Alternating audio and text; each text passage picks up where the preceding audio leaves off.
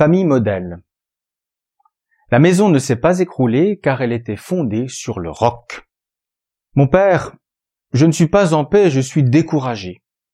Aucune de mes deux filles ne sont mariées, la première est en ménage depuis deux ans et a deux enfants, et la seconde vit avec quelqu'un qui a déjà quatre enfants. Moi qui pensais être un modèle, ma maison est plutôt celle de Cadet Roussel. Vive votre sainte famille, lui répondis-je dans la sacristie.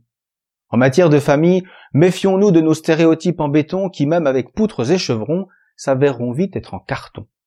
Souvenons-nous que dans la sainte famille, le père n'est pas vraiment le père, la mère se retrouve enceinte avant le mariage, l'enfant fuguera à douze ans. La force de la sainte famille ne réside pas dans une exemplarité stéréotypée à laquelle il faudrait se conformer, mais dans sa capacité à se laisser conduire par Dieu en toutes circonstances. C'est ainsi qu'elle parle à chacune de nos familles.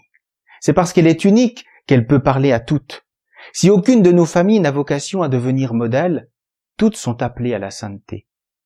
La vocation d'une famille n'est pas d'abord d'être édifiante, mais plutôt d'être édifiée. Quand les stéréotypes se sont envolés, tout peut alors se fonder sur Dieu et sur lui seul.